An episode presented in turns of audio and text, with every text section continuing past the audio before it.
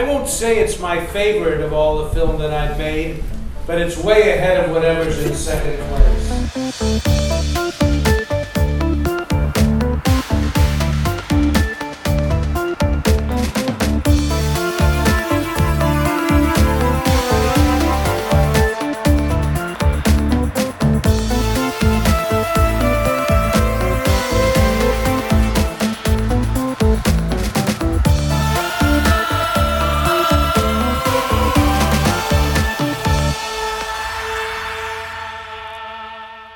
Välkommen till det 319 avsnittet av skräckfilmspodcasten Vacancy med mig Erik Nyström. Och med mig Magnus Johansson. I det här avsnittet kommer vi väl kanske inte att prata om skräckfilm direkt. Men vad fan, det här är våran podd. det blir ju lite spänning i alla fall. Ja. Det här är väl våran lite, lite, lite eftersläpande hyllning till William Friedkin som ju då dog här för x antal veckor sedan. Och ja. hur, exakt hur ska vi uppmärksamma hans bortgång? Ja, precis. Vi ska ju se eh, en av hans filmer tillsammans med eh, originalet eh, på Sorcerer, är det vi ska se. Och då är det eh, The Wages of Fear från 1953 och då Sorcerer av William Friedkin från 1977 som vi ska mm. prata om. Det här är faktiskt ett avsnitt som jag har tänkt på ganska länge. Ja, precis. Det är ju inköpt för jättelänge sedan. Ja.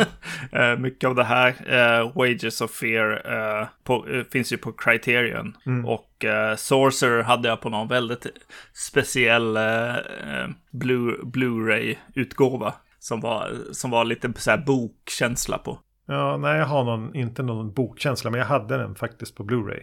Mm. Vi eh, behöver ju inte, vad säger man, gå som katten runt het gröt. Utan vi går ganska rakt in i Wages of Fear. Regis det är alltså en fransk film och nu ska jag våga mig på den franska titeln här tänkte jag. jag övade lite innan vi började spela in. Mm. Men originaltitel är då Le Zalerie de la Peur. Peur. Yeah. Något sånt. Eh, regi Henri Georges Clouseau. Har du sett någon av hans tidigare filmer? Du, eller rättare sagt, har du sett Le Diabolique? ja, exakt. Jo, jo, den har jag sett. ja. eh, han har ju gjort många andra filmer också, men det är väl de två stora filmerna i hans eh, output är väl just då Wages of Fear och Le Diabolique. Mm. Eh, hade du sett Wages of Fear tidigare? Alltså, uh, jag, jag, tror att jag förmodligen har suttit här och så här smånickat någon gång när du har sagt det i podden och så bara, nej jag har inte sett den här. jag har mörkat att jag, att jag såg den när jag köpte den. Men uh, nej, det här var första gången jag såg den. jag, har, jag, jag, vet att jag har sett den en gång tidigare. Jag såg den före Sorcerer, vet Just jag. Det. Mm. Eh, Clouseau om man bara ska nämna någonting om honom så brukade han väl kallas för Frankrikes Hitchcock. Ja, precis. Och det är väl inte helt, alltså om man säger att Argento var Italiens Hitchcock, ja men det är väl sådär. Det är inte ja, spot on. Nej. Eh, att Clouseau skulle vara Frankrikes Hitchcock är väl lite mer on point. Ja, jag kunde inte låta bli att tänka på något annat än, än Hitchcock, Nej. om jag ska vara ärlig, när jag såg den här filmen. I alla fall när den, när den åker på resande fot. Mm. Det är i grunden en väldigt enkel intrig. Mm. Någonstans i ett sydamerikanskt land så um, får ett, äh, fyra stycken, ska vi kalla dem för losers, mm. äh, som av olika anledningar befinner sig lite strandade i en håla. Ett uppdrag, eller de, de tar på sig ett uppdrag att transportera i, i två lastbilar nitroglycerin från en plats till en annan där nitroglycerinet behövs för att släcka en eld som har brutit ut vid en, vid en oljeborrning. Mm. Det är dåliga vägar och som vi alla vet så om man bara råkar lite försiktigt skaka på nitroglycerin så exploderar det. Så det är ett otroligt riskfyllt uppdrag. Men de här männen är desperata efter pengarna som utlovas. Mm, precis. De vill ta sig därifrån lite så här Casablanca eller Ja. vad heter jak jakten på, på den för, för, försvunna skatten eller vad heter de här visumarna som man vill ha åt hela tiden. Ja. Eh, I brädspelet tänkte jag. Eh, lite intressant öppning, alltså att den verkligen är i den här eh, staden. Man får, får följa de här eh, männen och eh, men kanske framförallt byhålans liksom eh, lunk på något Ja. sätt här. Det är typ fattigt, sves, fattigt, svettigt och stillastående. Exakt, ja. Det kan ju ha varit att det är en fransk film eller så har vad heter det, den eh, William Friedkins eh, version fått, fått lite mer eh, omskrivning till, till de här karaktärerna. Uppskrivning eller vad man ska säga. För jag, jag får inte riktigt koll på dem förutom att de är liksom lite från olika platser i världen och att de Ja, men just som du säger, är lite strandade liksom, har li lite bara fastnat där. Men jag vet inte om jag fick riktigt grepp på, på dem. Eh, fick du det? Var du, var du bara med från början? Nej, alltså du får ju ingen historik. Du får väl mer, mer anta att det finns en historik där. Och just genom de val de gör senare att men det är inte frivilligt. De har inte åkt hit för att det verkar vara en så fantastisk plats. Förmodligen är de på flykt. Eller Ja. har inte haft något annat val än att landa här. Men nej. Eh, Nej. Backstoryn som vi får i Sorcerer på eh, var och en Mm. eh, är ju, lämnas utanför här. Precis. Ja, om man då börjar fatta att de verkligen har blivit desperata och fattiga liksom. De, de beställer bara eh, det, min, det billigaste saken som de kan beställa i princip. Eh, lite så här bubbelvatten eller, eller så liksom. Så att de får vara kvar på, på baren och sitta kring ett bord liksom. Och eh, små, små stirra på, på hon städerskan eller vad hon är. Där. Ja, barmaid. Ja, precis. De här uh, lokalbefolkningen börjar tycka att de verkligen är, ja men, i vägen bara. Besvärliga och uh, nästan, ja precis. Men det verkar ju vara ganska mycket personer som passerar genom den här lilla Ja. sketna hålan. Alltså det, det är ju andra, ska vi säga, vita män som är där. Kanske med mer pengar. Det är engelsmän och amerikaner och eh, Mm. eh, som, som mer, eh, nästan råkar i bråk med hela tiden. Mm. Men det, det enda som finns att göra där verkar ju vara att vänta på någonting och eventuellt dricka. Ja. Om man har råd med det. Eh, Men, men hela tiden tycker det finns den här närvaron av USA. Ja, Som på något vis representerar pengar. precis. och de, och- om USA är någonstans, det är precis som med Carl Bildt. Då vet man att det finns brott mot mänskliga rättigheter och olja i närheten. Exakt. Ja, det är väldigt, väldigt mycket så. Det är, det är som, som äh, spelen som jag jobbar på tidigt i karriären, Just Cause-serien, som, Ja. som också eh, skojar med det där mycket.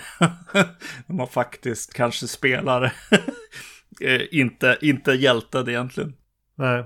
Nej men alltså vadå? Det, det är ju riktigt coolt eh, filmad film. Den är lite så här halvdokumentär på något sätt. Eh, Det är en pojke där som går omkring med snoppen framme och helt plötsligt så står han alldeles för nära en gam. som också är på, på eh, där bara på, på gatan så att säga. Man blir väldigt nervös. Eh, men ja, nej, men det är väldigt snyggt världsbygge tycker jag. Ja, det är förvånansvärt behagligt. Ja, men det som du sa, det var väldigt spot on. Det är lite Casablanca-känsla. Ja, precis. Fast det kanske inte lika så här, du vill inte vara där. I Casablanca vill du ju vara där. Ja, Här vill du inte vara. nej, precis. Men det är lite samma sköna, så här, slöa, stillastående häng. Ja, Och en vilja att ta sig därifrån.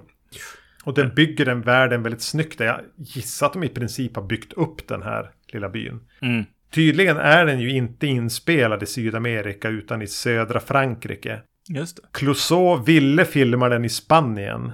Men någon av de huvudrollsinnehavarna, jag tror det är han som spelar alltså, huvudrollen, Ja. Yves Montand. Han vägrade filma i Spanien utifrån att Fra- eh, Spanien då var en fascistdiktatur eh, under Franco. Just det.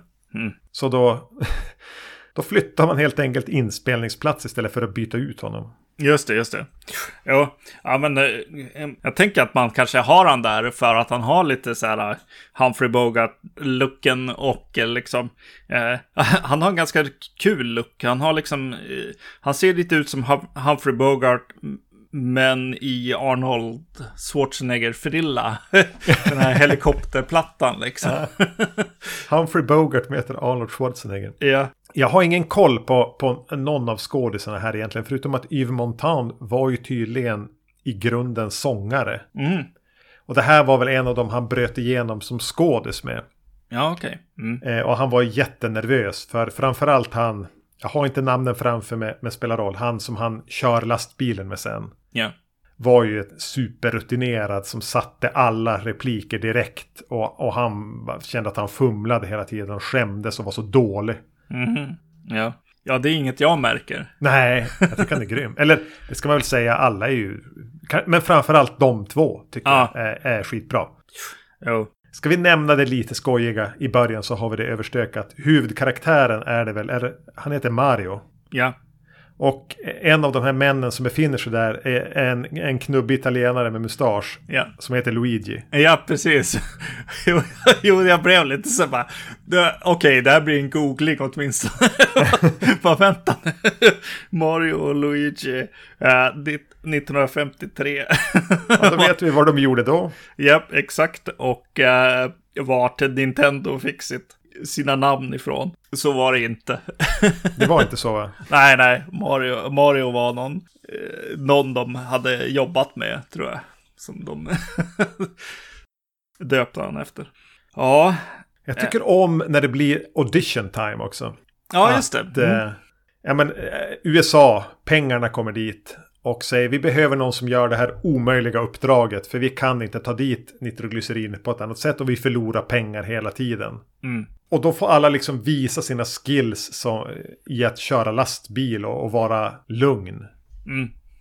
Ja, just det. Mm. Ja, det är jävligt mysigt. Eh, Just, just det avsnittet fick mig väldigt sugen på att läsa boken. Så jag kom, det här är en sån här till. Vi pratar om en film som är bok och sen köper jag boken. Fyra till sex år senare läser jag den. Så jag, jag följer upp det här runt innan 2030. Ja. Jag måste säga en till så här äh, mysig scen, eller alltså den är väl inte mysig så här, den har väl lite så här edge, men jag, jag gillar den här setpisen i baren när det ska bli bar brawl, liksom, eh, som inte riktigt blir av.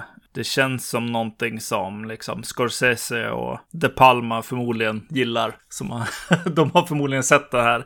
Jag, jag börjar där, eh, kanske se lite av det här Hitchcockiga eller liksom set piece-känslan.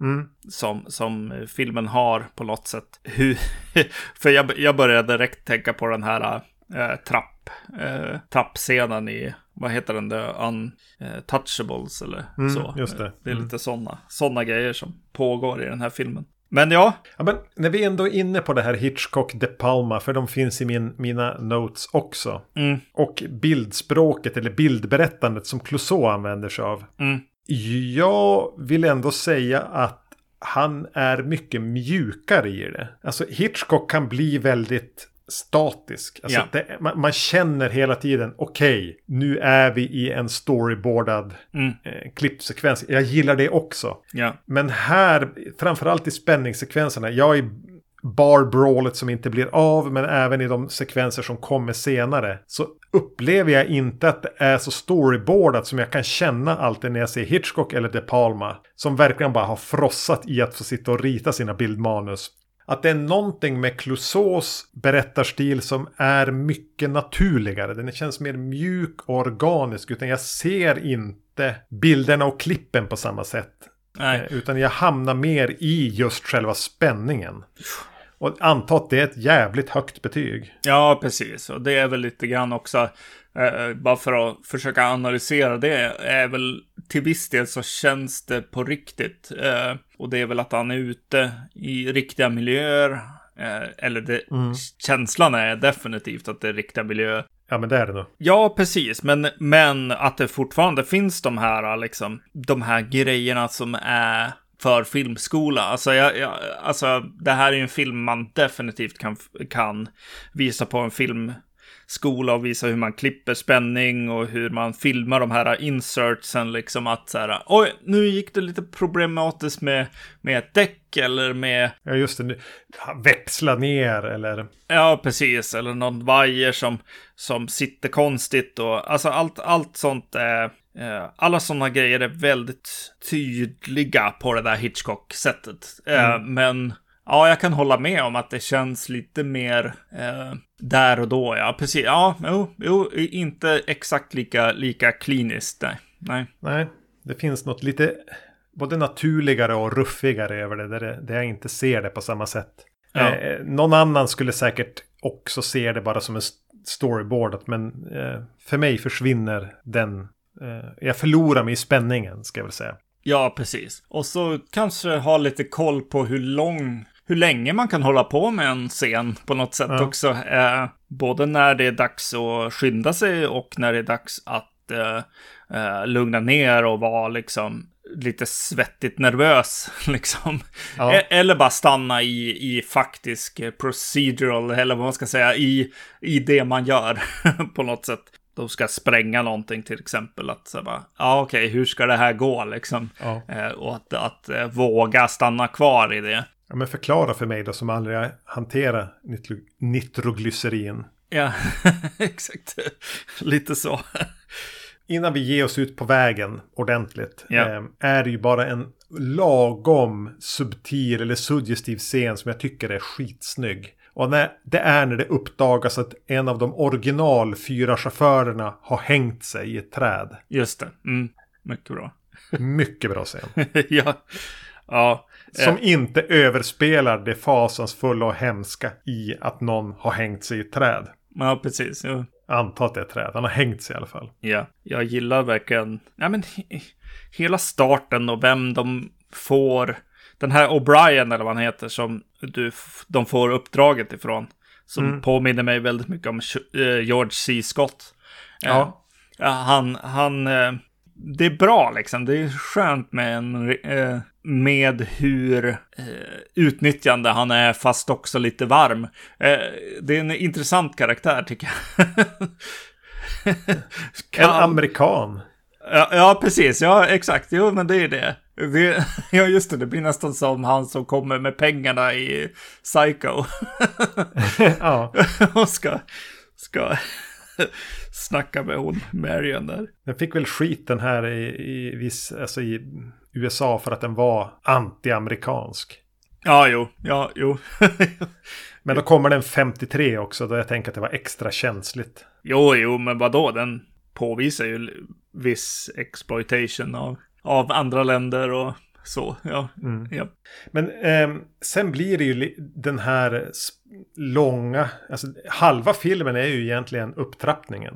Ja, precis. Jag skulle, äh, måste ju prata om det, att det är så här, ja, det är en timme. Mm. Och sen är det dags att åka iväg liksom. Eller få uppdraget överhuvudtaget. Eh, ja. Så det tar en jävla tid egentligen. Och vart ska vi någonstans och så. Och, och hänga i den här världen på något sätt.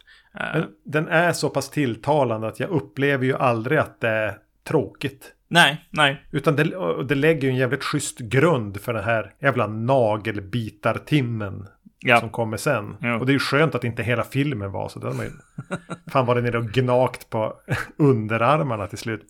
Ja just det, det är det de skulle göra nu om det var en, en remake liksom. Då blir det When a Stranger Calls uh, remaken ja, på något sätt. Att ja, nu kör vi den här tio minuterna på två timmar istället. Tom Hardy och Ryan Reynolds sitter där och kör lastbil och... Mm.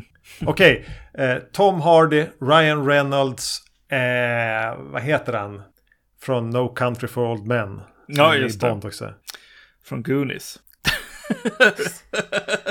ja, Brolin. Brolin. Brolin. ja, just det. Och eh, vi vill ha, vi, vi, måste få in någon med, med, tydligt, eh, alltså en, eh, Ja, men då tar vi, vad heter, han är död han som spelar Black Panther. Men eh, han Glover. Ja, just det. Ja. Mm. De fyra skulle göra nog. Mm. Det är min recast, min, min torftiga recast. 44, eh, en timme och 44 minuter lång. Börja 10 minuter, så, efter 10 minuter så kastar de sig ut på vägarna. Mm. Och så berättar de backstories om sina flickvänner. Så, och, och, och någon har naturligtvis en pojkvän och bla bla bla. Ja. Ja, Nåja, de, de tar sig ut och det blir... eh, De, de har ju delat upp det då att de kör två lastbilar och de ska hålla ett visst avstånd så att de inte råkar... Om en exploderar så drar inte den andra med sig den andra i fallet. Nej. Så det blir något slags här halvt samarbete, halv tävling Mm. mellan dem. Men bara just det att ha dem, att de ligger efter varandra på vägen med ett visst avstånd men samtidigt utan att de kan ha någon kontakt med varandra. Ja. Är ju en, en eh, i en thrillersynpunkt, rent så här mekanisk spänning eller mekanisk, ett upplägg. En jävligt bra idé. Ja. Just med tanke på att de är fullastade med extremt explosivt material. Ja. Ja, alltså det är en jävligt bra setup. Alltså, det är ju bara det. det är bara... Och man tänker ju hela tiden, gör inte det här. Nej, Så precis. illa kan det omöjligt ha varit i den där lilla hålan. Ja, precis. Och så allting som kommer in på något sätt att så bara tidigt så är det någon som börjar hosta och man börjar nästan bli nervös bara, för, bara av det. ja. Eh, och, och, och det är som att det är så här olika, det är som en hin jävla hinderbana de ska köra. Mm. Där jag egentligen tycker att den första är den bästa i tanken på ett sätt. Det är där de kallar att de vet att en viss sträcka av vägen är en tvätt, de kallar det för tvättbrädan. ja, precis. Eh, och det innebär ju att den är så guppig, finguppig, Mm. att kör du för sakta på den så blir det för guppigt för nitroglycerinet. Ja, Utan, och det här kommer liksom efter ett krön, så du måste som våga hålla en viss hastighet så du glider över guppen. Men du får inte köra för fort så du tappar kontrollen över lastbilen. nej. Och samtidigt är de då i två separata lastbilar som behöver, inte kan prata med varann. Men ingen får ju köra så sakta att den andra kör in i den andra. Ja, Ja, det är briljant. ja det är riktigt bra. Fan. ja, Även om det är extremt konstruerad att en sekvens av vägen skulle vara typ en tvättbräda. Så säger de Ja, här tar den slut. Det är Ja. typ en skylt nästan. Här tar tvättbrädan slut. Och Mm. det blir en så här hålla andan sekvens. Att de håller nästan på att krocka. ja. Eh, och sen är nästa level. ja. Det är trä, träbron. ja precis. Eller de måste backa ut. Alltså de, eller det, de har som byggt ut en träramp över en ravin. Ja, så att man kan svänga. Så att man kan göra, ta ut svängen ordentligt om man skulle råka köra en lastbil. Ja, Och den minns jag från när jag såg den förra gången. ja. Att eh, alltså jag höll på att, att, att svimma av syrebrist tror jag. Ja, men precis. Den, den är ju den mest minnesvärda eh, Ja. och förmodligen det som, som gör att Sorcerer-omslaget ser ut som det gör. Eh, Ja. eh, posten liksom.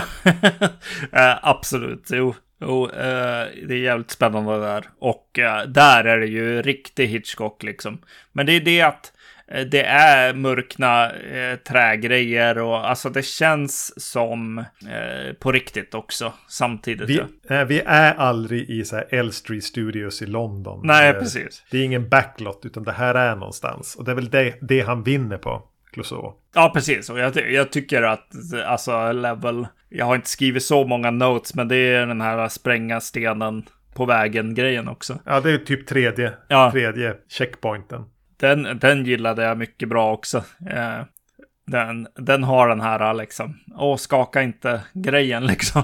Det är väldigt uh, Mission Impossible på något sätt. Ja. Och, och just i den att när de väl har riggat upp där för att spränga det här stenblocket så får de bara nej, nej, nej vi, vi måste backa lastbilarna längre bort. Tänk på de fallande stenblock ja, just det. Och någon bara tänker nej, nej, jag släcker den och börjar spränga till, springa tillbaka för att släcka stubinen de har gjort. Ja. Jag bara nej, nej, ah, ah, gör inte det. Ja.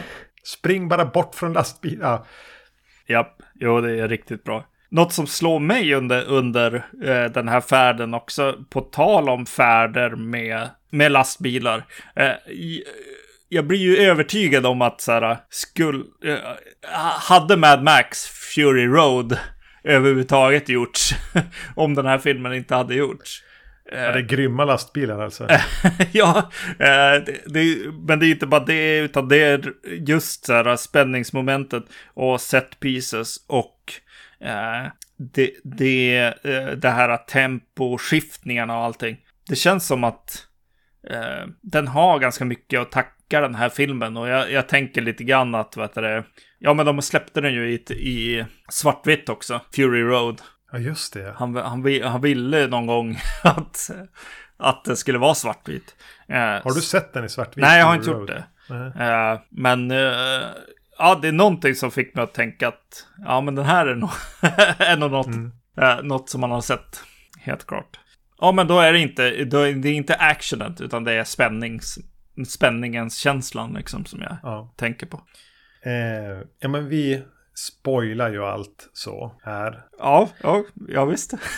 det kan vi göra. Ja, vi måste. Ja. För, för eh, den är från 53, men den är så sentimental den här filmen. Mm. För det som händer eh, när de har klarat sig igenom de här tre startplatserna att man får se dem sitta i varsin bil och, och, prata när de är på en lugnare sträcka och vi klipper till våra två huvudpersoner. Mm. Eh, och det jag minns tydligast, ja, förutom den här träbrons eh, grejen. Ja. Det var just när den andra bilen exploderar. Ja, ja det är och, riktigt bra. för nu säger han bara, åh, kan du rulla med en cigarett? Och jag, bara, och, och jag kände för jag visste vad som skulle hända då. Yeah. Och jag kände det i magen. Yeah. Nej, nej, nej. Och ja, det trotsar ju på något vis fysikens lagar. Mm. För det är en av dem då gör det, han tar fram ett sånt här risslapapper och häller upp tobak och ska just börja rulla ihop det. Då blåses tobaken bort. Mm. En sekund senare kommer en ljusblixt. Och så tittar de, får man se en klipp utifrån, så en ex, enorm explosion ja. en bit bort. Att det har gått åt helvete för den andra bilen. Vi vet inte vad som hände, det får vi aldrig veta. Nej. Men jag är rätt säker på att ljus färdas fortare än, än, än vind. Ja, ja. Men jag skiter i det. Ja, just det. För det är så jävla snyggt. Ja, just Och jag det. får samma så här, nej! Känsla i magen. För jag förstår, förstår direkt vad som har hänt. Ja, ja. Ja, det är bra. ja, det är riktigt bra. Uh, japp. Jo, den där, ja men det är en hårdkokt rulle alltså, helt klart. Ja. den är svettig, det är en, eh, vad heter det, Bring Me The Head of Alfredo Garcia. Ja. Uh, dammigt här. Men, men just de här scenerna sen de sätter sig i lastbilen och bara köra iväg. Det är bland det mest spännande jag sett. Mm. Om inte det mest spännande jag någonsin sett på film. Ja, absolut. Eh, jag säger inte att det är det bästa jag sett. Men det är det mest spännande. Ja, precis. Ja, absolut. Men får jag säga en sak? Mm. För att fortsätta spoila. Ja, det är okay. mega spoilers här. Vi har redan avslöjat att en av, det gått helvete för en av lastbilarna. Eh, och att det här är en osentimental, bister, dyster rulle. Ja. Så naturligtvis ska den ju sluta bistert och dystert. Ja. Men jag har lite svårt att köpa sättet som den slutar eländigt på. Just det, ja, ja. Jag tycker att det blir lite löjligt. Ja, uh, ja. Uh, det tyckte nog jag också. Ja. då, då, då, tar vi det som en liten en, en rullare eh, iväg här mot eh, Sorcerer. Precis. William Friedkin. Den jävla dåren. ja, ja, det var lite så jag kände. Vi, vi sk brukar skriva lite posts när folk dör eh, på våran eh, Facebook när vi lyckas, lyckas tajma det. Eh, och jag skrev just eh, tack din dåre i princip. Eh, ja. För han är ju det i mina, mina ögon. Så han är en farlig människa. ja, alltså, och alltså, jag tänker från märgen osympatisk. Ja, just det, precis. Och han ljuger och han hittar på och han har tur och han... Ja, jag vet inte fan vad det var som pågick där. Ja. Hur mycket han bara har under en period i sitt liv fått för sig att så här, eh, färgkorrigera vissa släpp på sina filmer. Mm. För han ville ha dem lite så här blå, tintade och moderna. Ja. Alla hatar det. hinner det gå 15 år och de släpps igen i någon slags originalversion. Sitter han i intervju, då har han först har suttit och sagt det var så här jag ville att de skulle se ut. Sen kan han sitta 15 år senare och skylla allt på någon jävla, ja det var ju, det var den där jävla då, idioten som, som överförde den till, till DVD som inte hade en aning. Eller någonting. Jag menar alltså, William, vi har, vi har det på band när du säger att det var så här du ville att den skulle se ut. Alltså det... var en riktig jävla kaosagent. Ja, exakt. Jo, jo. Och eh, jag tror att han eh, förmodligen gillade det också. Alltså verkligen så här bara, ja men jag bygger mytos om mig själv också. Det är fine och det är ganska coolt. Mm. alltså lite, lite skum figur alltså. Men som också, eh, ja men kan backa upp en del av, av det helt klart. Alltså han är ju inte, det är ju bra. Ja. Det han levererar. Och fullkomligt också. orädd. Ja, precis. Ja. Han, jag tänker att, att en av de egenskaperna han hade som gjorde att han gjorde så pass bra filmer som han gjorde under en period var ju det att han var förmodligen helt i avsaknad av moral, ja. skuld, ja. samvete. Japp, exakt. Jo. Eh, och han har ju, gjorde ju en schysst räcka filmer på 70-talet. Mm. Och för att föra oss närmare Sorcerer så var väl det uppföljaren. Ja, han kanske gjorde något däremellan. Men ska man prata om Friedkins 70-tal var ju det The French Connection, Exorcisten och Sorcerer. Mm. Det är ju inte cut treat. Nej, precis. Jag vet att jag ändå har tänkt, ska vi säga, när jag gick in och se om den nu att ja, men det är ingen av, alltså varken French Connection eller Exorcisten är filmer jag älskar. Nej, just det. Jag beundrar dem, jag tycker om dem, det, det är fantastiska filmer, men de har inte den här det. Men att jag vet att jag har tänkt att fan om inte Sorcerer är hans bästa film. Just det, ja. ja. Det, var, det var mitt ingångsvärde. För den hade jag ju, jag hade eh, där, så, så, såklart sett den innan. Ja, alltså jag tycker han har, alltså det är inte så att han har backat Alltså, det är klart att han, att han hade sin, sin storhetstid på något sätt. Men jag tycker att han har ju, han har ju fortsatt också. Uh, han är ju ja, orädd ja. liksom. Och det är det som är, och kanske inte så jävla brydd om vad folk ska tänka om vad han gör liksom. Nej, jag det, det finns mycket, mycket bra. Uh, ja, cruising tycker jag är riktigt bra. Oh ja. Ja, men Bug är inte helt dålig alltså.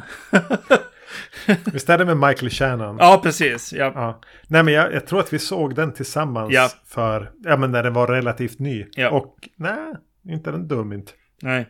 Eh, så det är ingen som har så här bara helt fallit liksom.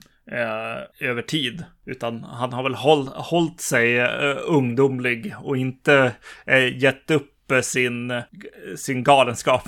Eller vad man ska säga. Eh, som, som som andra kanske, Dara Argento och, och så. som bara blev en, en morfar. Ja, ja, precis. Japp.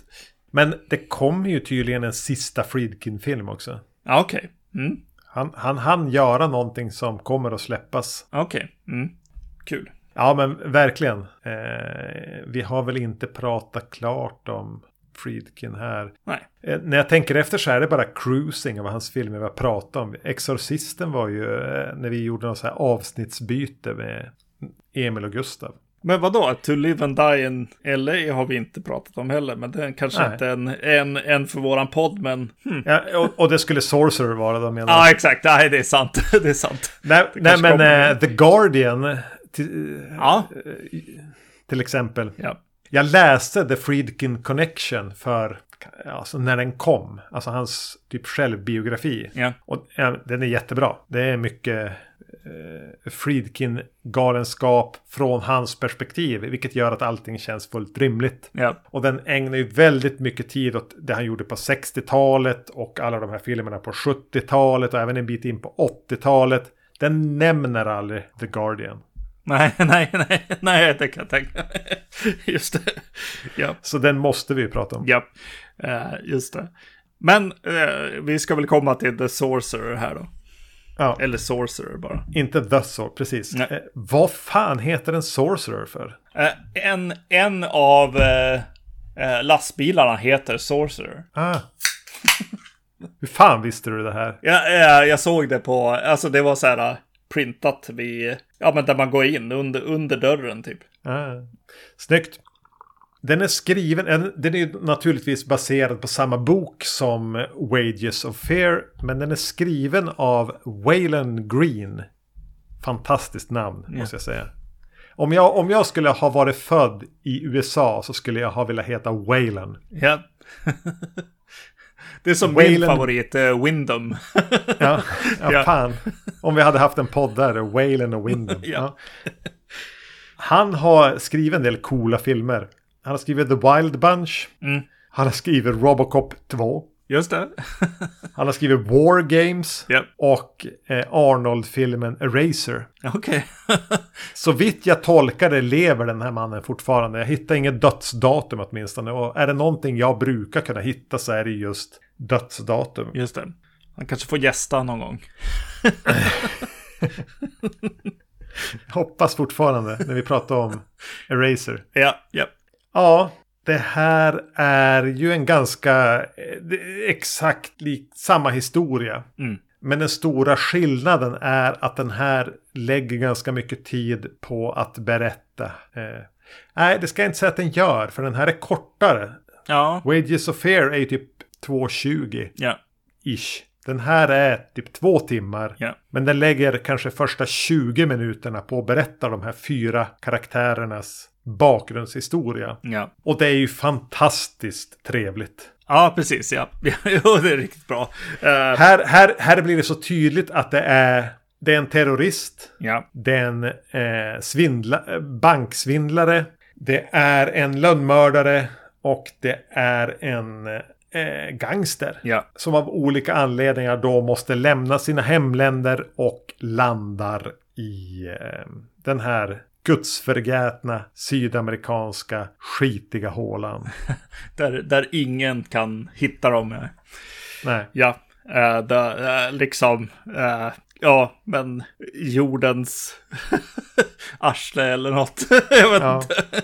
Yes. Gangstern spelas av Roy Scheider. Han kom, flyr från ett rån. Mm.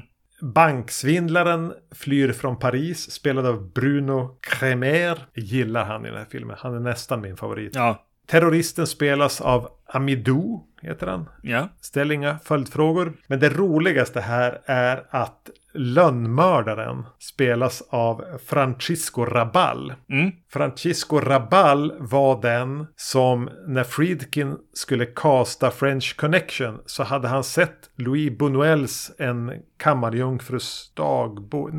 Eller, ah, nej det är inte den. Det är den här, ah skitsamma. Buñuel-filmen från sex- 67 om en prostituerad. Kan vara den. Eh, tappar titlar. ja, Jag är gammal. Och han tänkte, ja men den där skådisen som är med i den, ni vet. Han, han, jag tror att han är spanjor. ja, Och de letade upp Fernando Rey och sa Här är han! Nej, det var inte han jag tänkte. Men vad fan ska vi göra? ja, Utan det, den han tänkte på var Francisco Rabal. ja, okej. Så han fick liksom chansen igen att ta in den han ville. Hade Friedkin fått bestämma hade Rabal spelat skurkrollen i French Connection. Ja, okej. Just det. Men det gick inte. Nej. Det här återigen, det här är hur Friedkin berättade. Ja. Just Och då det. vet vi att det kan vara vad han kände just då han berättade. Ja. Att han ville skapa för mytos just då. Ja. Uh, får jag fråga, eh, alltså här har han gjort, alltså det här är slutet av den här runnen va? Uh, gissar jag, alltså Exorcisten finns här va? Ja, ja. Ja, French Connection, Exorcisten, Sorcerer. just det, precis. Ja. Eh, för, för det känns som att den här, den här eh, filmen, eh, just början på den, eh, det första som händer är att det är en, som en närbild på eh, någon slags latinamerikanskt gud eller demon eller någonting, Ja, liksom i sten. Ja. Eh, som är en liten flört, känner jag, med, med Exorcisten. Och att just innan den då, då hamnar på den här uh, lönnmördarspåret. Och jag, jag fick aldrig riktigt, eh, jag hann inte riktigt med på att de skulle så här, eh, säga vart de kom ifrån. Och lönnmördaren fick jag aldrig grepp på. Nej, jag hann heller aldrig uppfatta det. Nej. Och då ska jag säga att jag såg den här två gånger. Ja, okej. wow. Eh, jag såg den en gång eh, Software update, enter your pa- eh, cancel. Nej, det har jag inte tänkt göra. Ja. Eh, jag såg den först en gång, i lite dåligt läge. Mm. Kanske att jag tog för mycket att dricka till den. Ja. Och jag kände efter ett tag bara, nej men det här är inte värdigt. Nej, just det. Och då hade jag ändå sett tre fjärdedelar av den. Ja. Så jag slog av och tänkte det här måste jag börja om. Ja. Men även när jag började om missade jag just det här att, alltså lönnmördargrejen. Ja. Men i, när jag såg den andra gången så tänkte jag någonstans att han var en, för han, eh, Amidous karaktär, vad heter han, Massem eller någonting. Ja. Kallar han ju för den där jävla sionisten. Just det. Eh, Så jag fick känslan av, för att han har mördat någon som också befinner sig där i Sydamerika som är eh, typ en, en, en eh, nazist som har flytt. Ja. Så jag tänker mig att, att Rabals karaktär är någon så här judisk hämnare. Just det. Ja. Han jobbar åt Massoud eller vad de heter. Just det. Judi, ja. Ja. Men även han måste fly. Så tänker jag mig att hans backstory är. För den är ju så här schysst globetrottande där. Ja. Den börjar på ett ställe och just hans vignett är ju så jävla kort. Ja, exakt. Det är det. Ja. Man hänger inte med för. Sen är vi i Jerusalem och får se de här attentaten. Ja. Så klassiska sprängningar som, som Kassem, Massem, vad nu heter. Utan det lägger ju kanske mest tid på det franska banksvindleriet.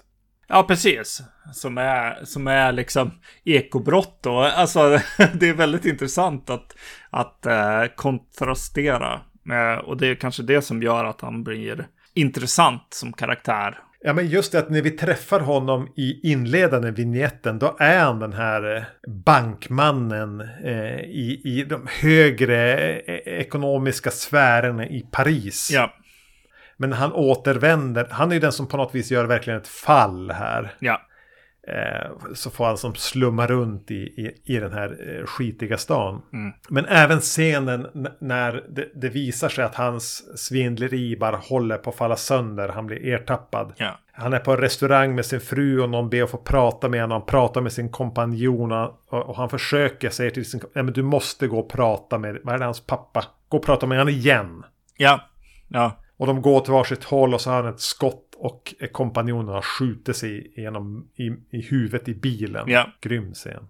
Det är ju jävligt grym eh, start här. William Friedkin är i sitt eh, mörkaste esse på något sätt här. Eh, och sätter upp jävligt hårda liksom. En, en stort... Eh, inte pussel utan en, en utmaning för sig själv. när han, Ja. när han visar eh, de här karaktärerna. Alltså det är ju... Ja, men Roy Scheiders gäng skjuter ju en präst. Ja, exakt. Eh, Roy Scheider, precis. De, de är och ska in och råna, eller vad man ska säga, en, en prästskara i princip. Eller, eller något slags, ja vad heter det? Ja, men det är ju ett gäng, gäng, gäng eh, präster som har tagit från kollekt liksom. Eh, och sitt, Visst är ändå känslan att det där är inte bara kollektpengar utan det där parishet eller vad det heter, församlingen är ju ja, det är ju maffia. det är maffiapengar. Ja, exakt, exakt. Jo, han bygger en jävligt mörk värld eh, eh, som förmodligen är liksom. Det känns gritty och det känns eh, på riktigt. Man är i New Jersey där och eh, eh, han, han är, han är i, i French Connection och i eh, Cruisen, eh, liksom världen. Men får jag ställa en fråga just kring den historien, Jersey, New Jersey-grejen? Ja. För samtidigt som de begår det här rånet mot maffiapengarna slash kollekten slash prästerna slash vad det nu är. Mm. Så korsklipper det med ett bröllop. Ja, Bara för att slänga in en mörk detalj i det bröllopet så är bruden har en blåtira. japp. Ah, fy fan. Ja, exakt. Eh, Men är det William Friedkin som spelar prästen? jag tänkte på det också, men jag tror inte att det där är han, va? Nej, alltså jag googlade Ja. utifrån min begränsade förmåga att googla. Ja. Men jag fick inga träffar. Det finns ingenting på IMDB som styrker det. Men det är jättelikt Ja. honom. Jo, han har ju, han har castat någon som är lik honom, helt klart.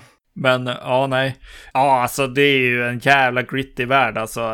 Och det är kul att det är det på, på ett sätt. Att eh, innan vi kommer till det här liksom värsta stället man någonsin kan hamna på så är vi redan i i grittet och i mörkret. Alltså det är ja. så jävla gritty rulle. på ett väldigt härligt, härligt vis. Och det är det här jag ofta gillar med William Friedkin också. Att han, han tar ut svängarna liksom. Han ser mörkret och han visar det liksom. På ett dokumentärt sätt. Ja, precis, exakt. Det blir, blir, blir på riktigt. Det här av det, giftermålet med blåögat liksom. Det, det är riktigt på något sätt, även om William Friedkin kanske till och med sitter och fnissar någonstans liksom. Ja. Eh, det blir, blir mörkt och att eh, kyrkan är bara maffiadriven. Och eh, ja, nej, det, det är bra alltså. Får jag bara här, kort därefter så hamnar vi i Sydamerika. Ja. Men jag vill bara ställa en fråga till dig. Mm. Eh, på tal om det här grittet som ju är det man älskar med Friedkin. Att det bara känns ryckigt och eh, energidrivet och kaotiskt och smutsigt. Mm. Men upplevde du att det gröna alltid var för grönt? Ja, ja, jag tänkte faktiskt på det, på det gröna. Det var no, eh, någon bild så här, när, någon helikopterbild och grejer så här, eh, när det väl börjar så här, hända saker med elden och så. Men eh, ja. För jag blev nat naturligtvis misstänksam mot den här liksom revisionisten Friedkin som, som kan ha varit in och så här eh, färgkorrigera och haft sig. Har han bara Oh, Sorcerer ska se ut som att den är från 2010. Vi poppar upp färgerna i grönt. Det gröna ska vara så jävla grönt. För det ser syntetiskt grönt ut. Vi har nog sett olika utgåvor då. Det är bara en gång som det verkligen gör det. Eh, mm. Och det är när de åker med en helikopter och vill, vill visa den här elden. Det är enda gången det var väldigt grönt för mig. Men jag tänkte på den gröna faktiskt, för jag bara, och jäklar vad, vad beige och brunt allting är och, och eh, grynet och just då var de i, i något hus eh, med, eh, jag tror att det var den här Paris-scenen. Och då såg man eh, det gröna utanför fönstret och då tänkte jag att bara, ja, till och med det gröna är lite så här nertonat. Ja, nej, för, för jag blev distraherad av ah, att okay. Mm. Någon har bara velat poppa upp det gröna. Just det. Ja. ja till och med när de, någon håller, alltså säkert Roy Scheider håller i typ en Heineken-flaska. Eller vad det nu är, med, som är grön. Att bara, oh, sticker mig i ögonen. Så eh, Nej. jag tror att jag har sett en skitutgåva av det. det skulle jag nog tro också i så fall. Ja. Eller en som var under en av Friedkins perioder där han tänkte, oh, låt oss eh, använda digitala funktioner. Just det, vad, spännande. Mm. Ja. Så, vilket för mig blev lite distraherande i det här ganska muggiga, murriga. Mm. Och att den kändes lite skrubbad. Det var inte så mycket korn i filmen som jag vill att det ska vara. Som det är typ i French Connection eller Exorcisten. Ja. Ja, nej, då, vi har sett olika utgåvor. Det, det är tydligt. ja. eh, och för mig var ju det ett problem. Ja, just det. Eh, ja. Men det, jag förstod att bara, det här är en jävla skitutgåva. Ja, ja. Uh. Mm. Låt oss återvända till Sydamerika och den här jävla skithålan till by. Ja, fy fan. Eller? Vill du inte det? Jo. jo. För Joe Spinell är ju där. Jo, jag vill vara där. Nej, men det är så jävla grimy. Liksom rost, svett, eh, smuts och skäggstubb liksom. Det är, ja. det, är så, det är väldigt härligt liksom. Och så just Och att, att de har alla de här, alltså eh, eh karaktärerna vi har träffat som kommer från olika delar av världen har så här på spanska namn. Mm. Jag tror att Roy Scheiders karaktär heter så här Louis Dominguez. Ja. Ingen tror på det. ja. Det är så tydligt att det bara är fake allting. Och vi har så här halvloj poliskår som går runt och pratar om arbetstillstånd. Ja. När de egentligen bara, ja men ge oss bara pengar så skiter vi i det här. Mm. Och så gillar jag hur de vet om varandra på något sätt. Eh, lönnmördaren, terrorist, finansboven och maffiaskurken eh, walks into a bar. Eh, nej men det, det verkar så här, de står och kollar in varandra. Är, är det där någon som har kommit för att döda just mig? Eller är han också bara här för att gömma sig? Du ser obehagligt blek ut för att heta Sergio Ferrara. japp, japp. ja. ja, nej men det, det, det, det är coolt alltså. Och den här staden, alltså jag vet, jag vet inte. Om den, är, om den är uppbyggd så är den ju uppbyggd så jävla snyggt alltså. Det kan det inte vara. Det jag vet om den här inspelningen är ju att den var en mardröm. Ja. Ja. Friedkin känd för att ljuga, men eh, även andra källor säger att så här, majoriteten av de som var inblandade blev ju sjuka. Vissa var tvungna att lämna inspelningen. De var tvungna att ta pauser. Ja. Det var liksom malaria. Det var eh, ja, men andra tropiska sjukdomar. Det kommer regn när de inte förväntar sig det. Ja. Saker svämmar över. De råkar i den här bron som de ska över. Bygger ju dem. Den är ju byggd. Ja. Men bybor, tydligen konstruktionen runt den med så hydraulik och sånt. Ja. Störde ju liksom floden. Ja. Så så här djävulskt förbannade bybor ville ju spränga den där bron. För den var ju ond. Ja. Den störde ju liksom floden. Så de var ju livrädda hela tiden att bli attackerade eller att bron skulle sprängas. Och de försökte muta folk och få dit beskydd. Och Mm. Friedkin gick typ ner 25 kilo Ja. Under inspelningarna. Och jag tror aldrig att han har varit en speciellt rundlagd herre. Nej. Många fick malaria. Ja. Mm. Och det vill, har för mig en sån här sjukdom som du inte vill ha. Nej. Nej, exakt. Så det var ju en helvetisk inspelning. Och det tycker jag syns. Ja. Att eh, den känns ju... Eh, ja, men du nämnde när vi pratade om föregående film. Bring me the head of Alfredo Garcia. Ja, precis. Men det känns ju Peckinpah. ja, exakt. Jo, jo, det gör den. Japp. Och då har Waylon Green skrivit The Wild Bunch. Just det. Så det finns ju en koppling. Jo. Men just det här grittet och att man tänker att de, det vi ser är ungefär vad de som var med under inspelningen levde. Ja. Får ju en att känna att ja, men en sån här film skulle ju aldrig göras nu. Ja. Släppa ner liksom etablerade skådespelare till eh, någonstans. Mm. Och utsätt dem för det här. Mm. Vilket ju gör att det här, bara- det här fysiskt utmattande skådespeleriet är ju grymt. Ja, precis. Jo. Alltså det är ju en så här hårdkokta män-film liksom. Som känns verklig på något sätt. Alltså, eh, vad heter den långa färden? Eh, eh, lite grann att så här, ja men de, även de hårdkokta coola männen får en törn liksom. Eh, absolut. När det känns så här verkligt, eh, nu, nu hoppar jag fram lite grann, men eh, när det då händer någonting på oljefältet eller den här borrningen, liksom något slags attentat. Jag blir ju liksom nervös nästan. så det blir så här bara, oj, vad, vad på riktigt, vad gör de och hur gör man såna här saker? Ja. 77. Eh, och så bara, ja men det känns ju det här dok dokumentära. Ja, precis. Eh, man bara tuttar eld på en, på en oljeborrning liksom.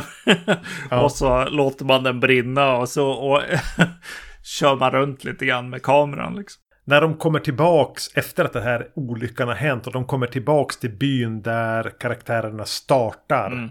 Så eh, har ju flera män dött som man antar har sin hemvist där. Mm. Och de liksom bär, lyfter upp dem. Alla gråter och det är kaos. Och de är typ i sönderbrända lik i liksäckar som bärs ut över huvudet på folk. Ja, Och det är så jävla jobbig scen. ja precis. Och eh, hur, alltså hur många det är. Alltså eh, det här har vi pratat om eh, nyligen känns det som eh, i något sammanhang. Men just hur jävla tom, tomma filmer är eh, nu för tiden. Ja. och eh, här är det bara fullt med folk i de här scenerna och eh, eh, 100% dedikerade dessutom. Ja, exakt. Och så sen helt, alltså den, hela den sorgescenen där eh, eskalerar ju till ett upplopp. Eh, och det är så jävla snyggt och det är så jävla coolt och det är så, på riktigt eh, genuint och det känns bara som att de har filmat det. Ja, det här, Det här hände. Ja, exakt. Det är otroligt coolt. Det är ju som vissa seder i, i Apocalypse Now också. Att man bara, äh, vänta, det här är ju bara någon som har tagit en bild på något sätt. Ja. Den, den scenen är jättestark och eh, framför allt 2023 där vi är i nu liksom. Eh, det här eh, får man inte se nu för tiden. Eh, det är en otroligt bra scen. Måste shout-out till JMB också just innan det här. Det missar jag. Ja, det, det är JMB-flaska med här. Eh, och det är lite roligt för jag, jag när, när eh, William Friedkin eh, dog så var det första jag tänkte på var den här eh, bilderna som finns där William Friedkin, en äldre William Friedkin, eh, springer fram och eh, kramar eh, Dario Argento bakifrån eh, på, på något event liksom. Eh, så jag fick en liten känsla av att han bara flörtade lite. ja, fan.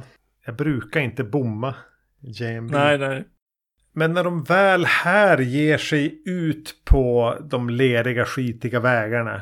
Mm. Trots att den här filmen är kortare gör den ett grundligare arbete med att förklara saker. Både bakgrunden på karaktärerna men även varför man exempelvis inte kan flytta det här med en helikopter. Ja, exakt. Ja. Eh, och man får även se liksom eh, det är inte nitroglycerin utan det är dynamit som har legat alldeles för länge. Ja.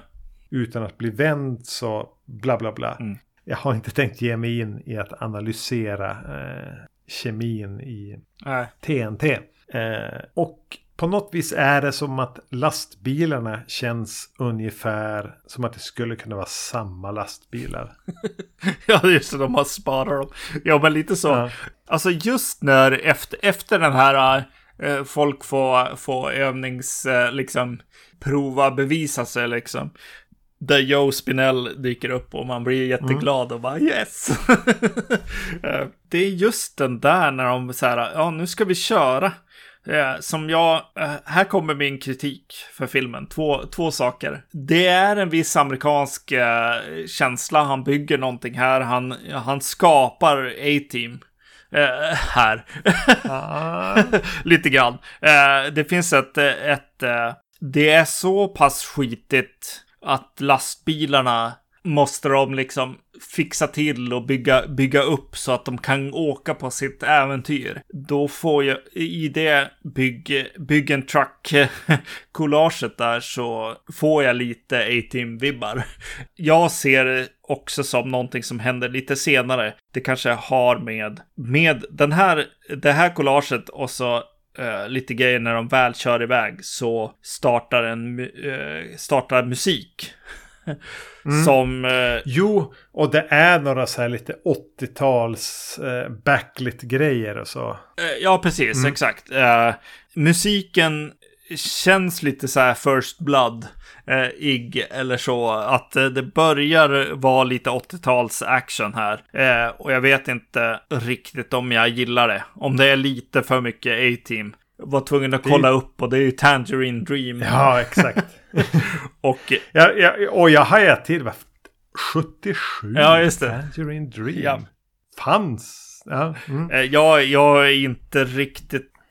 Alltså, efter att ha sett eh, Wages of Fear och vet att det är den vi gör en remake på så tycker jag kanske att man skulle kunna ha hållit sig undan från Tangerine Dream. Ja, Åtminstone med den film vi har sett fram till det här. exakt. Ja, ja. För de har sin plats. Ja, exakt. Ja, ja, ja definitivt. Men den är inte nu.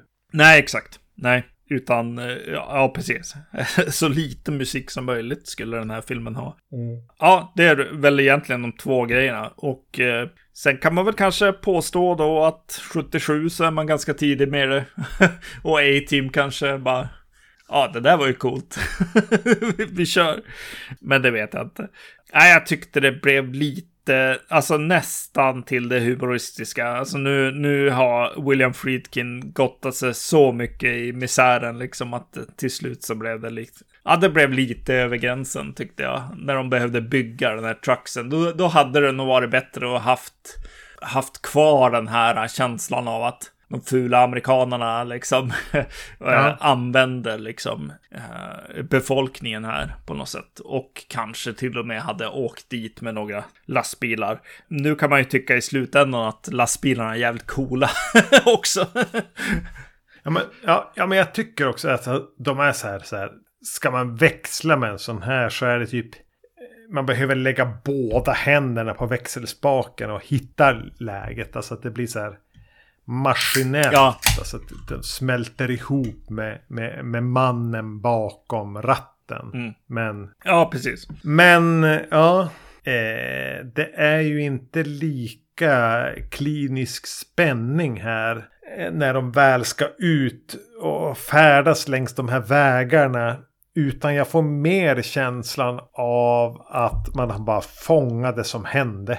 Ja, exakt. Jo, jo precis. Jo, men det är ju... Och det har ju en jävla styrka också, men en annan styrka. William Friedkin var väl liksom uh, råkade göra någon dokumentär i början av sin karriär ja. och sen, sen blev det film liksom. Och uh, den här, om någon, är väl väldigt dokumentär på något sätt. Uh, och ja, definitivt. Man filmar det som händer. Japp. Men helvete vad spännande det är på den här bron. Ja. Eller spännande ska jag inte säga att det är. Ja. På samma sätt som det är spännande i Wages of Fear. Mm. Det är ju mer episkt, liksom gritty. Jag tänker bara, jag, nästan att jag är där i vissa fall att man ska ut och vara den som dirigerar eller någonting. Ja. Du, du brukar skämta med mig om, om att det blir mycket, mycket modern film. Det är mycket, mycket senaste latest, lite Netflix-rullar och så. Och Marvel-rullar och sånt. Och det blev ganska tydligt för mig att så här, bara, ja, det blev tydligt för mig för att jag sa rakt ut min familj hade gått och lagt sig så det var bara till mig själv eh, i soffan eh, när de var på, de här, på den här bron, så sa jag, eh, alltså de har helt glömt bort hur man gör film. Eh, sa jag bara rakt ut att bara fuck everything på något sätt. Att bara allt som görs nu är bara skit när man ser på den, de scenerna. Alltså båda ja. egentligen, när båda bilarna här som ska över den här bron. Och man bara, alltså så här ska film vara. Det finns ingenting i eh, den bombastiska liksom ekonomin som inte får stryk här. Nej. När, när han som spelas av Amido råkar trampa igenom alltså, bron själv. Ja. Och för han är den som ska dirigera bilen. Ja. Och Eh, han som kör den jag bara jag ser dig inte. Var är du? Var är du? Men han fortsätter ändå framför mig. Kör han över honom? Vad händer? Det, det är bara kaos. Det bara regnar. Ah, fy fan. Och det är, ah, det är bara riktigt bra. Alltså, så jävla bra. ja, ja. Uh, jo, otroligt bra det är en amerikansk film också. Just ja. när man har sett den, den, den, den, tidigare filmen där man, där man förväntar sig lite o, oförväntade saker. Och eh, Sorcerer är ju tydligare. Alltså den är ju väl, väldigt Hollywood på, på ett sätt liksom. Strukturen, eh, att man bygger eh, karaktärerna, att eh, de har svagheter och de ska någonstans och, och, och så. Mm till och med ner till så här action eh, typer av, av så skörda liksom att eh, sprängaren eh, ska spränga en grej. Eh, alltså att, det blir tydligt att jag kan göra det här. Ja. Men eh, att kunna göra det med eh, grittet intakt på något sätt och, och, och den dokumentära känslan ändå fast att man, man följer Hollywoods narrativa standarder på något sätt. Utan att hänfalla till så mycket sentimentalitet för den sakens skull. Nej, precis. Nej, nej, nej precis. Nej. nej. nej det är en riktigt bra, bra film. Eh, båda de här. Ja, alltså de rullar ju liksom i slutändan så blir det ju precis som i föregångaren att det bara är en bil med en överlevande person. Ja. Parentes är väl att eh, explosionen där den andra bilen går under är svagare här. Ja, exakt. eh, Eller i mina ögon så vi, jag vill inte veta vad som hände. nej, exakt. Egentligen så här varför... Ja, precis. Jo, nej, absolut. Varför skulle man eh, visa det egentligen? Den är mycket starkare i Wages of Fear. Ja. Och när eh, Roy Scheider hamnar i den här halvhallucinatoriska eh, sekvensen. När han kör in i ett Ja. landskap som känns som nästan inte den här världen. Nej. Ah, var, är, var är vi nu? Vad är det här? Ja, det har kvaliteter men det var inte här jag ville att den här filmen skulle hamna. Och inte heller när han väljer att bära en låda nitroglycerin Nej, fram till. Ja, nej, exakt. Ja, ja, precis. Ja, när de börjar crossfada och, och ha liksom bilder i bilder och så här. Eh, då, Ja. eh, den här, eh, någon slags, ja, som du sa. Ja, definitivt. Att så här bara, eh, vart är vi nu? ja, jo, jag kände så också. Mm. Ja, och bära grejen. Ja, bära grejen, men då... Ja, det ska fortsätta en stund där. Folk ska börja gå Mm. och det ska hända. Alltså det ska bli lite för jobb, för långt. Eh, dokumentärt igen. Att Mm. jaha, okej, nu har han kommit hit. Han kom därifrån, vi behöver hitta mer. Alltså, ja, men fortsätta en liten bit till då, i så fall. Om du ska dit, Mm. ja. Jo, Jo, nej, det blir lite heroiskt, ja. ja, ja. Däremot tycker jag ju att alltså, downbeat ending grejen här är bättre än i Wages of Fear. Ja, ja, absolut. Han blir inte liksom bara en lallande dåre som kör fram och tillbaks på sling... Nej. Nej. Nej, exakt. Nej, det är ju bättre. Mhm. Men eh, om vi nu skulle tvinga fram två ringhörnor här. Där eh, Wages of Fear ställer sig i den ena och Sorcerer i den andra. Ja. Vem backar du här? Alltså, det här är ju en... Ja, fan, det är svårt alltså. det, är, det är en... eh, Jag säger så här, det är en The Thing eh, remake. Det är det. Och då är The Thing from another planet, eller vad fan den heter. Den är bra för sin tid, men den här är ju fan bra ändå. Den är ju bra nu. ja, nej. Eh, båda de här är bra filmer. Eh, fan vad svårt. Eh, Jag gillade Wages of Fear. Så här är det nog. Jag gillar Wages of Fears andra halv, hälft mer än eh, Sorcerer.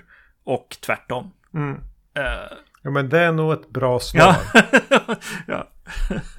Eh, min tidigare ventilerade åsikt om att Sorcerer är Friedkins bästa film kände jag bara kom på skam. Mycket på grund av att den utgåva jag har sett har känts lite väl polerad och att de har varit inne och tinta i färgerna. Ja. Så i- i de här två tittarna så är ju Wages of Fear bättre. Mm. Den är homogen och vad det nu är. Och spänningen där är fan svår att överträffa. ja. Skulle jag se en eh, Sorcerer-version där jag inte blir distraherad av att någon har upp allt grönt till löjliga nivåer av grönt. Ja, ja, det låter väldigt konstigt. Alltså för, för, för mig var den ju som French Connection. I princip. Ja, ja, det var inte Ah, okej. den här. Mm. Eventuellt att jag har råkat sätta mig på fjärrkontrollen. Ja, just det. Va? När jag skulle ställa in min tv. Ja. Men jag tror inte det. För det, jag, har aldrig, jag har inte reagerat så här på något tidigare. Nej. Så skulle jag få en, en, en, en kornigare, en mer gritty utgåva av Sorcerer skulle det nog vara jämnt skägg. Nej, Och då åh. skulle jag nog vara beredd att säga att Sorcerer kanske är Friedkins bästa film. Ja, kan ju vara. Wages of Fear är Kan riktigt vara. bra också. Ja, så det är ju så. det. Det här är riktigt bra filmer. Eh, Och eh, Sorcerer är ju liksom, ja, i, i nutid, alltså om du är någon som tittar på Netflix så måste du fan se den här filmen. Du måste göra det. det är ju bara så. Om du bara sitter och ser på, vad heter den, The Other House eller vad fan den hette. vad heter den?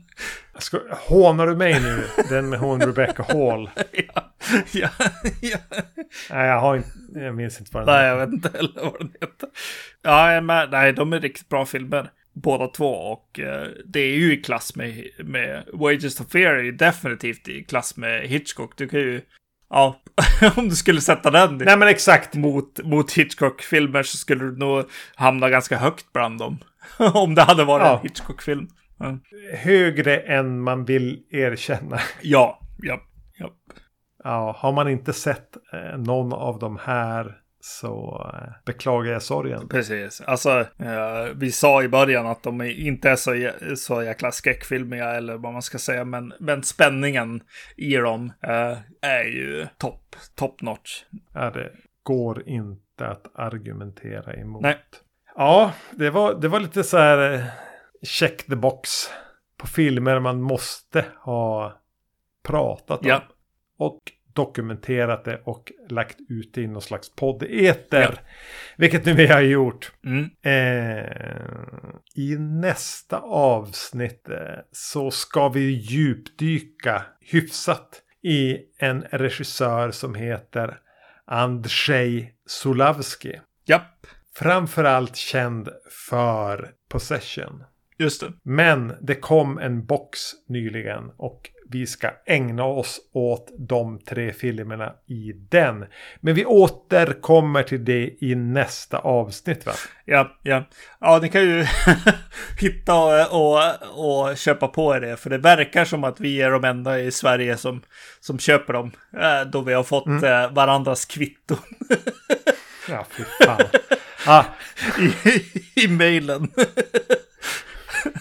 det är ganska o, o, eh, otroligt. Eh, lite värd eh, när, när jag öppnar min, min, min förpackning och Erik Nyström och hans adress står som, som den som har beställt den. och naturligtvis står även Magnus Johansson och hans adress på kvittot i den försändelse som har landat hos mig. Ja, perfekt. Eller så är det bara att Kvarn Video vill busa med Ja. oss. Och det är så kul för att det är andra gången det här händer oss. Ja, men världen vet att vi känner varandra. Yes, exakt. Ja, ja jag är jätte, jättesugen på att se de filmerna så jag eh, springer väl och gör det. Ha det bra. Hej. Hej!